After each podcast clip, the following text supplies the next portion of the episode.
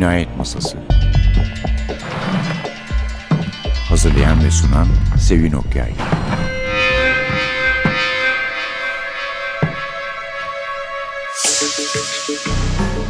Merhaba. NTV Radyo'nun Cinayet Masası programına hoş geldiniz. Olaylarımız çok aslında bu hafta yani yerli olay olarak kara hafta var. Ve daha da önemlisi bence Cingöz Recailer nihayet çıktı. Yani iki tanesi öncülük etti. Erol Üye Pazarcı'nın notlandırarak yeni harfleri aktardığı haliyle iki kitap. Cingöz Recai'nin harikulade sergüzeşleri ve Cingöz Recai kibar serseri ki el hak öyle yani. Efendim Erol Üye Pazarcı konuğumuz. Erol abicim hoş geldin. Sağ olun, teşekkür ederim. Şimdi arada birazcık Maykan Merdan'da konuşacağız. Hatta burayla bir ilgisi var ondan da Evet. söz edeceğiz. Ama istersen önce yani ilk önce bu iki kitap çıktı. Anladım. Neler çıkacak? Neler hazırlanıyor? Efendim Cingöz Recai Türk polisi edebiyatında en çok tanınmış isimlerden biridir. Herkes aşağı yukarı Cingöz Recai ismini duymuştur, kullanılır. Cingözlük yapma denir vesaire. Dile Evet. girmiş zaten evet. Ha, evet. Bu merhum Peyami Sefa'nın Server Bedi adıyla yazdığı polisiye eserlerdeki kahramanı. En çok tanınmış kahramanı. Bu müteahhit kereler ilk önce 1924 yılında Arap harfleriyle bir 10 hikayelik dizi olarak çıkmıştır. Çok tutulmuştur. Arka arkaya baskılar yapmıştır. Ondan sonra Peyami Sefa bir roman yazmıştır. Cingöz'ün Esrarı diye 300 küsür sayfalık. Ondan sonra bir 10 hikaye daha yazmıştır. Ve en son hikayede yani ikinci onun serisinde Cingöz Recai'yi tevkif edilip hapishaneye attırmıştır. Yani Sherlock Holmes olayında olduğu gibi Arthur Conan Doyle'un Sherlock Holmes yazmama kararını verip Sherlock Holmes'i Daha öldürmesi ciddi gibi işler yapma. evet he. öldürmesi gibi Peyami Sefa da başka Cingöz Recai'yi yazmama karar vermiş ve Cingöz Recai'yi hapse attırmıştır. Fakat okuyucunun büyük ilgisi üzerine sözünün de geri dönmemiş çünkü son hikayede Cingöz Recai artık hırsızlık yapmayacağım, ilmi eserler yazacağım. Tabii tabii. Hapishanede tabii. diye konuştuğu için yeni bir kahraman yaratmıştır. Civan Necati diye. Bunun öykülerini yazmıştır. Fakat Civan Necati amiyane tarifiyle hık demiş. Cingöz Recai'nin burnundan düşmüş. Tamamen aynıdır. 12-13 tane Civan Necati öyküsü yayınlar. Fakat artık okuyucusu da kendisi de bilmektedir ki bu Civan Necati Cingöz Recai'nin aynıdır. 12. hikayeden sonra vazgeçer Civan Necati demeyi tekrar Cingöz Recai'ye döner ve ömrünün sonuna kadar Cingöz Recai öyküleri ve romanları kaleme alır. Maalesef Peyami Sefa öldükten sonra da o ölmeyen evvelde yayınlanan Cingöz Recai kitapçıkları çok niteliksiz eserlerdir. Niteliksizlik iki yerden neşet ediyor. Birincisi Cingöz Recai öykülerini kronolojik sırayla yayınlamak lazım. Çünkü hikayeler birbirine irtibatlıdır. Ayrı ayrı hikaye olsa bile birbirine atıf yapar. Hatta e, yazar... Karakterler de öyle. Evet yazar dipnotlarında şu hikayede böyle anlatmıştım falan diye de haber verir. Ama siz bunların işte 2-3 tanesini seçip bir seçki yaparsanız ve hiçbir irtibatı yoksa birbiriyle hikayeden alacağınız zevk azalır. Anlayamazsınız. İkincisi Peyami Sefa bu eserleri yazdığı zaman 24-25 yaşlarında. Tam bir bohemdir. Bohem hayatı yaşamaktadır ve genç bir yazar olarak Cingöz Recai eserlerinde epey erotik sahneler vardır. Daha sonraki yayınlarda Gaya Peyami Sefa'ya saygılarından bu erotik sahneleri sansürlemişler, hikayelerden çıkarmışlar. Ve Ee, hikayelerin bütün bütünlüğü ve lezzeti kaybolmuştur.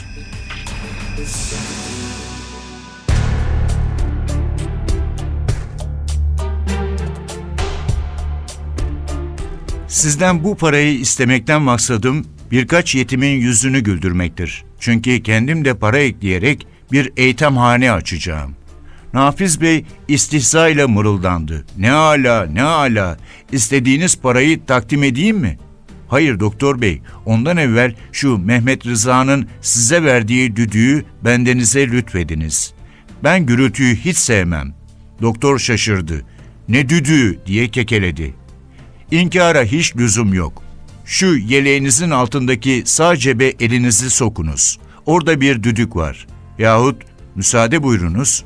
Sakallı adam yerinden kalktı, tir tir titreyen Nafiz Bey'in yanına oturdu. Kötürüm olmuş gibi hareketsiz duran biçare doktorun ceketinin düğmelerini çözdü, yeleğinin cebine elini soktu, düdüğü çıkardı. İşte şu düdük. Şimdi paraları verin bakalım. Nafiz Bey korkudan bayılacak gibiydi. Hiç kımıldamıyordu. Sakallı adam tekrar elini uzattı. Nafiz Bey'in ceketinin cebinden şişkin bir cüzdan çıkardı. Beş bin lira tamam mı Nafiz Bey? Doktor cılız bir sesle mırıldandı. Tamam. Fakat sakallı adam inanmadı. Cüzdanı açtı, paraları saymaya başladı. Nafiz Bey birdenbire kalktı, başını vagonun penceresinden uzattı, var kuvvetiyle haykırdı. Rıza Bey, Rıza Bey, Rıza Bey yetişiniz. Sakallı adam doktorun bu feryadına hiç aldırış etmiyor, paraları saymaya devam ediyordu. Başını doktora çevirdi. Bağırdınız ama işitmediler galiba. Bir kere de düdük çalalım. Düdüğü ağzına götürdü, şiddetle öttürdü. Nafiz Bey sakallı adama hayretle bakıyor, ne yaptığını anlamıyordu. Cingöz Recai sakalının altından kıs kıs gülerek dedi ki, Doktor Bey, düdüğü çaldım, şimdi gelirler, merak etmeyiniz. Zahmetinize teşekkür ederim. Parayı saydım, beş bin lira, tamam. Şimdilik Allah'a ısmarladık.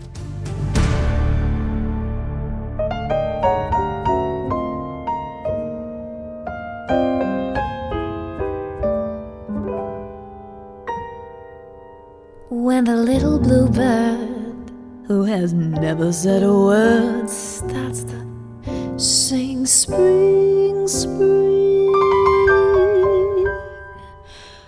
When the little blue bell at the bottom of the dell starts to ring, ding, ding. When the little blue clerk in the middle of his work starts to tune to the moon above. It is nature, that's all, simply telling us to fall in love.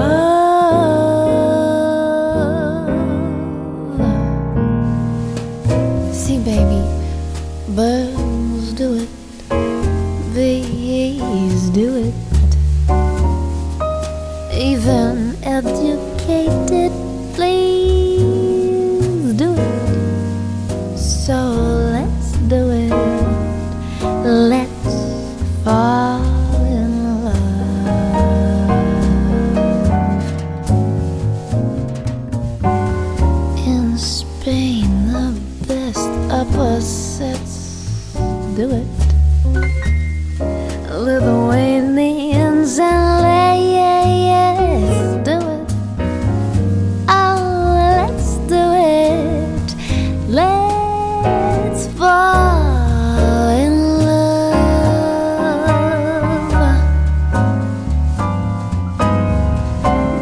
Dutch old Amsterdam, they do it.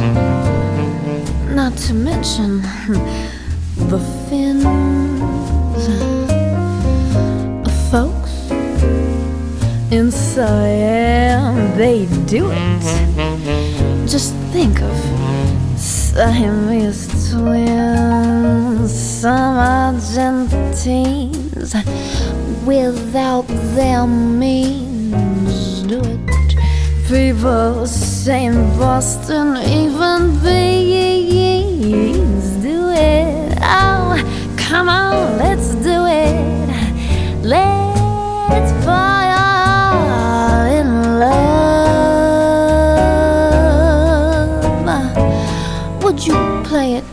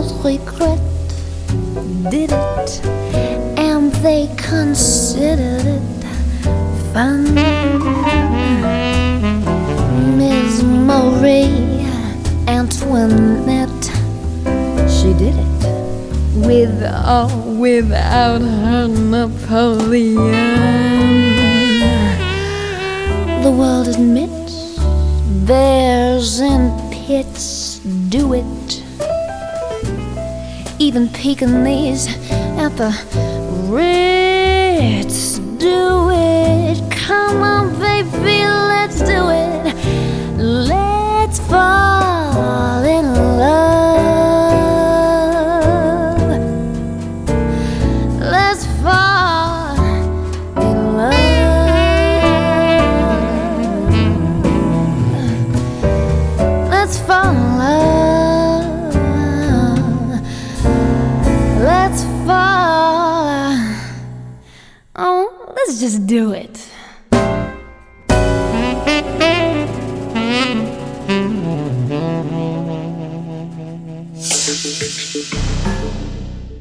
Pazarcı konuğumuz ve Cingöz Recai'de konuğumuz tabii. Zaten bize hayli konuk oldu. Evet. Daha evvel de konuşmuştuk Evet tahmin ediyorum. konuşmuştuk Sevgili ama o zaman sizle. daha yapıyordunuz, yapacaktınız Yapıyorduk evet. Yahut bir da şey. yani. yapmayı istiyorduk da Evet. bu e, nitelikli yayıncı bulamadık falan diye Evet. şikayetlerimiz vardı. Şimdi iki tane şey var dediniz. Şimdi bunda öyle değil ama bir defa Bu sefer biz e, yaptığımız olay şu. 1924 yılında yazılmış ilk göz şeylerini motomu hiç değiştirmeden aldık. Herhangi bir sansür uygulamadık. İçinde bugün için kullanılmayan kelimeler varsa onları dipnotlarına açıkladık. Bazı olaylar var. Mesela Bon Marché mağazasından bahsediyor. o Evet, zaman evet, onları büyük bir e, onları açıkladık vesaire. Yani dipnotlarında bunları şey yaptık ve motomu ve kronolojik sırayı takip ederek yayınladık. İlk 10 kitabı. Öyküleri, harikulade sergüzeşleri. Ondan sonra ilk yazdığı polisiye roman da yayınlandı. Cingöz'ün eseri. Üçüncü olarak da ikinci 10 kitabını yayınladık. Bundan sonra yapacağımız şey Civa Necatileri yayınlayacağız. Ve ondan sonra da Cingöz Recai Sherlock Holmes'e karşı çok ilginç, çok keyifli 15 öyküyü bir araya getiren bir kitap daha yapacağız. Ondan sonra şunu belirtmek lazım. Serber Bedi yahut namı diğer Peyami Sefa'nın Cingöz Recai dışında da polisiye kahramanları var. Bunların iki tanesi çok ilginç kadın dedektifler. Ama hırsız dedektif. Ha, güzel. Bir tanesi Tilki Leman, bir tanesi Çekirge Zehra. Bunlara da Cingöz Recai paralelinde onların dişileri diyelim. Çok ilginç öykülerdir. Onları şey yapacağız. Bir de Kartal İhsan diye yarattığı hakiki bir polis dedektifi var. Onun öykülerini yayınlayacağız. E, iyi akademisyenler, benim sevgili kızlarım Seval Şahin ve arkadaşları da romanlarını yayınlayacaklar. Bu arada önemli olan bir husus var. Peyami Safa'nın yazdığı Cingöz Recai romanlarından iki tanesi gazetelerde tefrika olarak kalmış, yayınlanmamıştır. İlk defa bunlar da yayınlanacak. Hepsi yani bir araya Ve bir külliyat olarak Cingöz Evet. Recai külliyatı Peyami Safa'nın bir bütün olarak kronolojik sırayı takip ederek özgün baskılarının aynısının olmasına dikkat ederek ve sansürleme yapılmadan yayınlanmış olacak. Fakat çok eleştiri almış değil mi? Peyami Safa rahmetli polemiği seven bir adam. Nazım Hikmet'le polemikleri var. Kemal Tahir'le polemikleri var. Aziz Nesin'le polemikleri Nesin'le var. var. Bildiğiniz gibi polemik sever bir zat. E tabii karşıtları da var. Bu karşıtların en önemli silahlarından biri de Server Beriye altında polis romanı yahut aşk romanları yazıyorsun diye buna takaza yapmak. O da onlara cevap verir. Kitapta da bunlardan ön sözlü biraz da bahsettim. Şunu kabul etmek lazım. Peyami Safa geçiminde kendine yardım etsin diye bu romanları yazmıştır. Zaten kendi ismini kullanmaması edebi değer atfetmemesinden gelir polisiye romanların. Halbuki güzeldir de polisiye romanları da ayrı hikaye. Ama parasal ihtiyaçlarını karşılamak için bunu yapmıştır. Hatta çok enteresan bir anekdot var. Necip Fazıl Kısakürek'le bunlar çok bestoş arkadaşlar. O da parasız. Necip Fazıl'a soruyorlar. Sen nerede kalıyorsun? Peyami Safa'nın evinde kalıyorum. Evim yok benim diyor. O nerede kalıyor? O Cingöz Recai'nin evinde kalıyor diyor. Çünkü parayı hakikaten Cingöz Recai'den kazanıyorlar. Peki son kısa bir şey soracağım bu bölümde size. Ama Faruk Nafiz bir de polisiye yazmış değil mi? Evet, Necip Fazıl da Peyami Safa'ya özenmiş. Meşhum Yakıt diye bir polisiye roman yazmıştır ama çok başarısız bir polisiye romandır ve anılara falan hiç bahsetmez bunu yazında.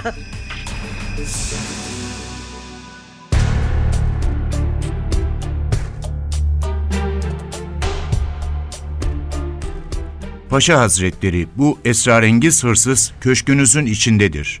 Bir haftadan beri sizin aranızda yaşıyor. Kendini göstermiyor. Fakat bütün hususi hayatınızı biliyor. İz vermeyen yılanlar gibi sessizce köşkünüzün her köşesinde gezinerek dahiyane ve muhayyerül lükul planları tatbik edecek mekanlar ve fırsatlar kolluyor. Size temin ederim ki bu müthiş adam hala köşkünüzün içindedir.'' Namık Paşa Mehmet Rıza'nın bu keşfiyatından fevkalade telaşa düşerek ayağa kalktı ve yüzünü sarartan bir haf ve heyecanla sordu. Buna nereden hükmediyorsunuz? Mehmet Rıza ateşin zekasını gizlemek ister gibi başını önüne eğerek cevap verdi. Zabıta vukuatında bazen öyle kati işaretler vardır ki bize en esrarengiz vakaların mahiyetleri hakkında müsbet fikirler verir.'' Tahminlerimizde aldanmayız. Eğer bana anlattığınız vakaların teselsülünde bir eksiklik veya yanlışlık yoksa size tekrar temin ederim ki bu müthiş adam hala köşkünüzün içindedir. Size anlattığım vakaların teselsülünde hiçbir eksiklik veya yanlışlık yoktur. Sizden köşkünüzü bir kere ziyaret müsaadesini isterim Paşa Hazretleri. Ben de bilhassa bunu sizden rica etmeye geldim Rıza Bey.'' Mahalli vakayı görmeden tahminlerde bulunmak manasız bir akıllılık olur. Bu ziyaret gecikmeden yapılabilir mi? Paşa saatine baktı. Hay hay, iki vapuruyla gidebiliriz. Fakat bunun için derhal çıkmamız lazımdır. Ben hazırım paşam. Ben de. Sertaharri memuru fesini kaparak başına geçirdi ve Zahir'e yol gösterdi. Müdüriyetin merdivenlerini inerken Mehmet Rıza yeni, esrarengiz ve büyük bir vaka karşısında kaldığına pek memnun oluyor. Bu işte de Cingöz Recai ile karşı karşıya gelip gelmeyeceğini kendi kendine soruyordu.''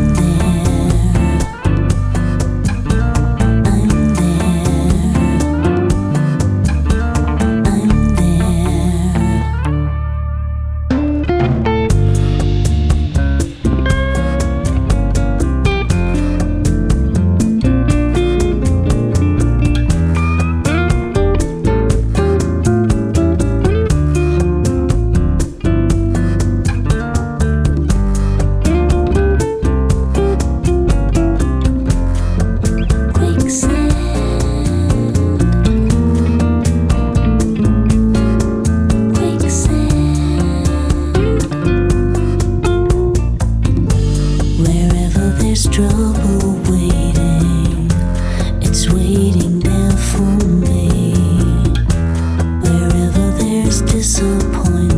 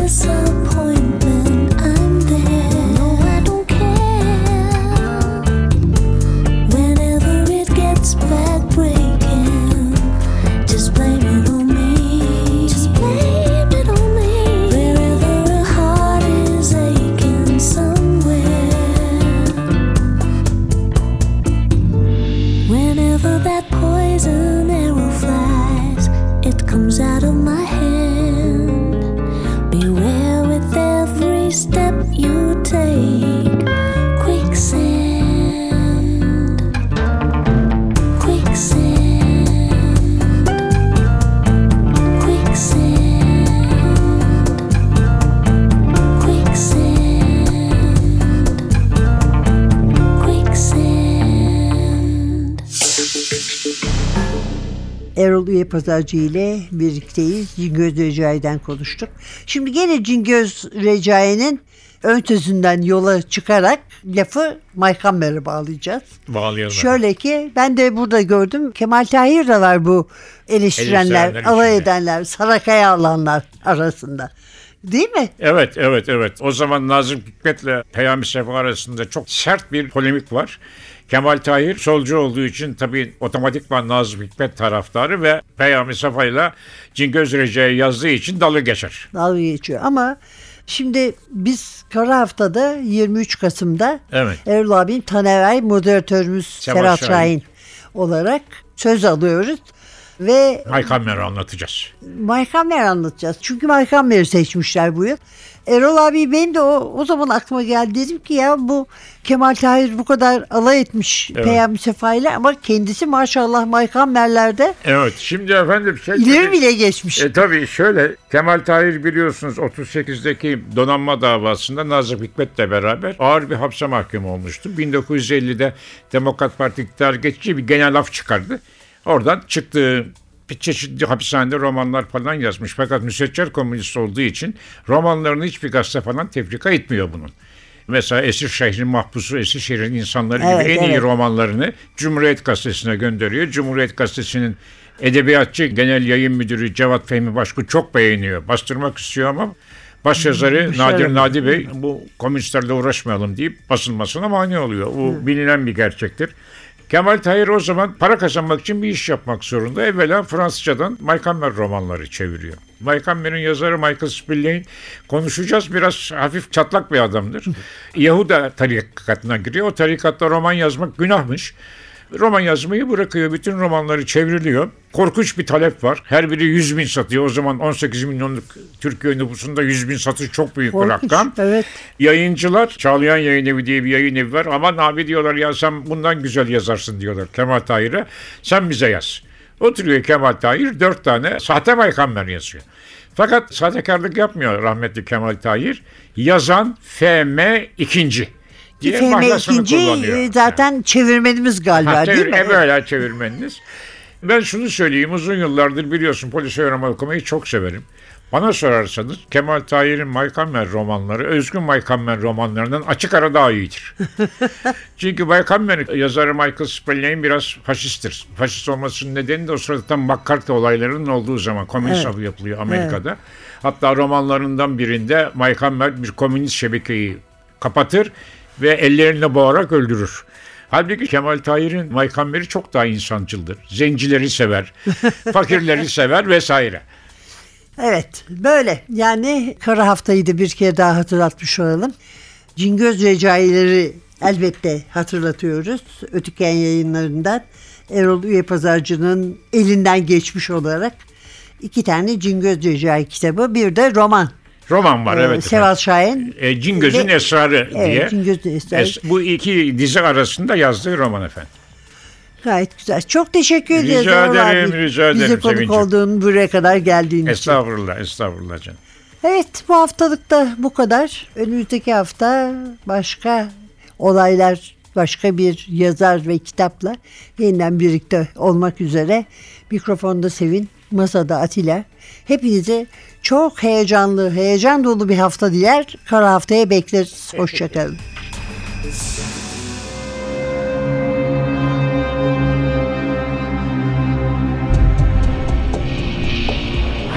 Cinayet Masası Hazırlayan ve sunan Sevin Okyay Cinayet Masası sona erdi.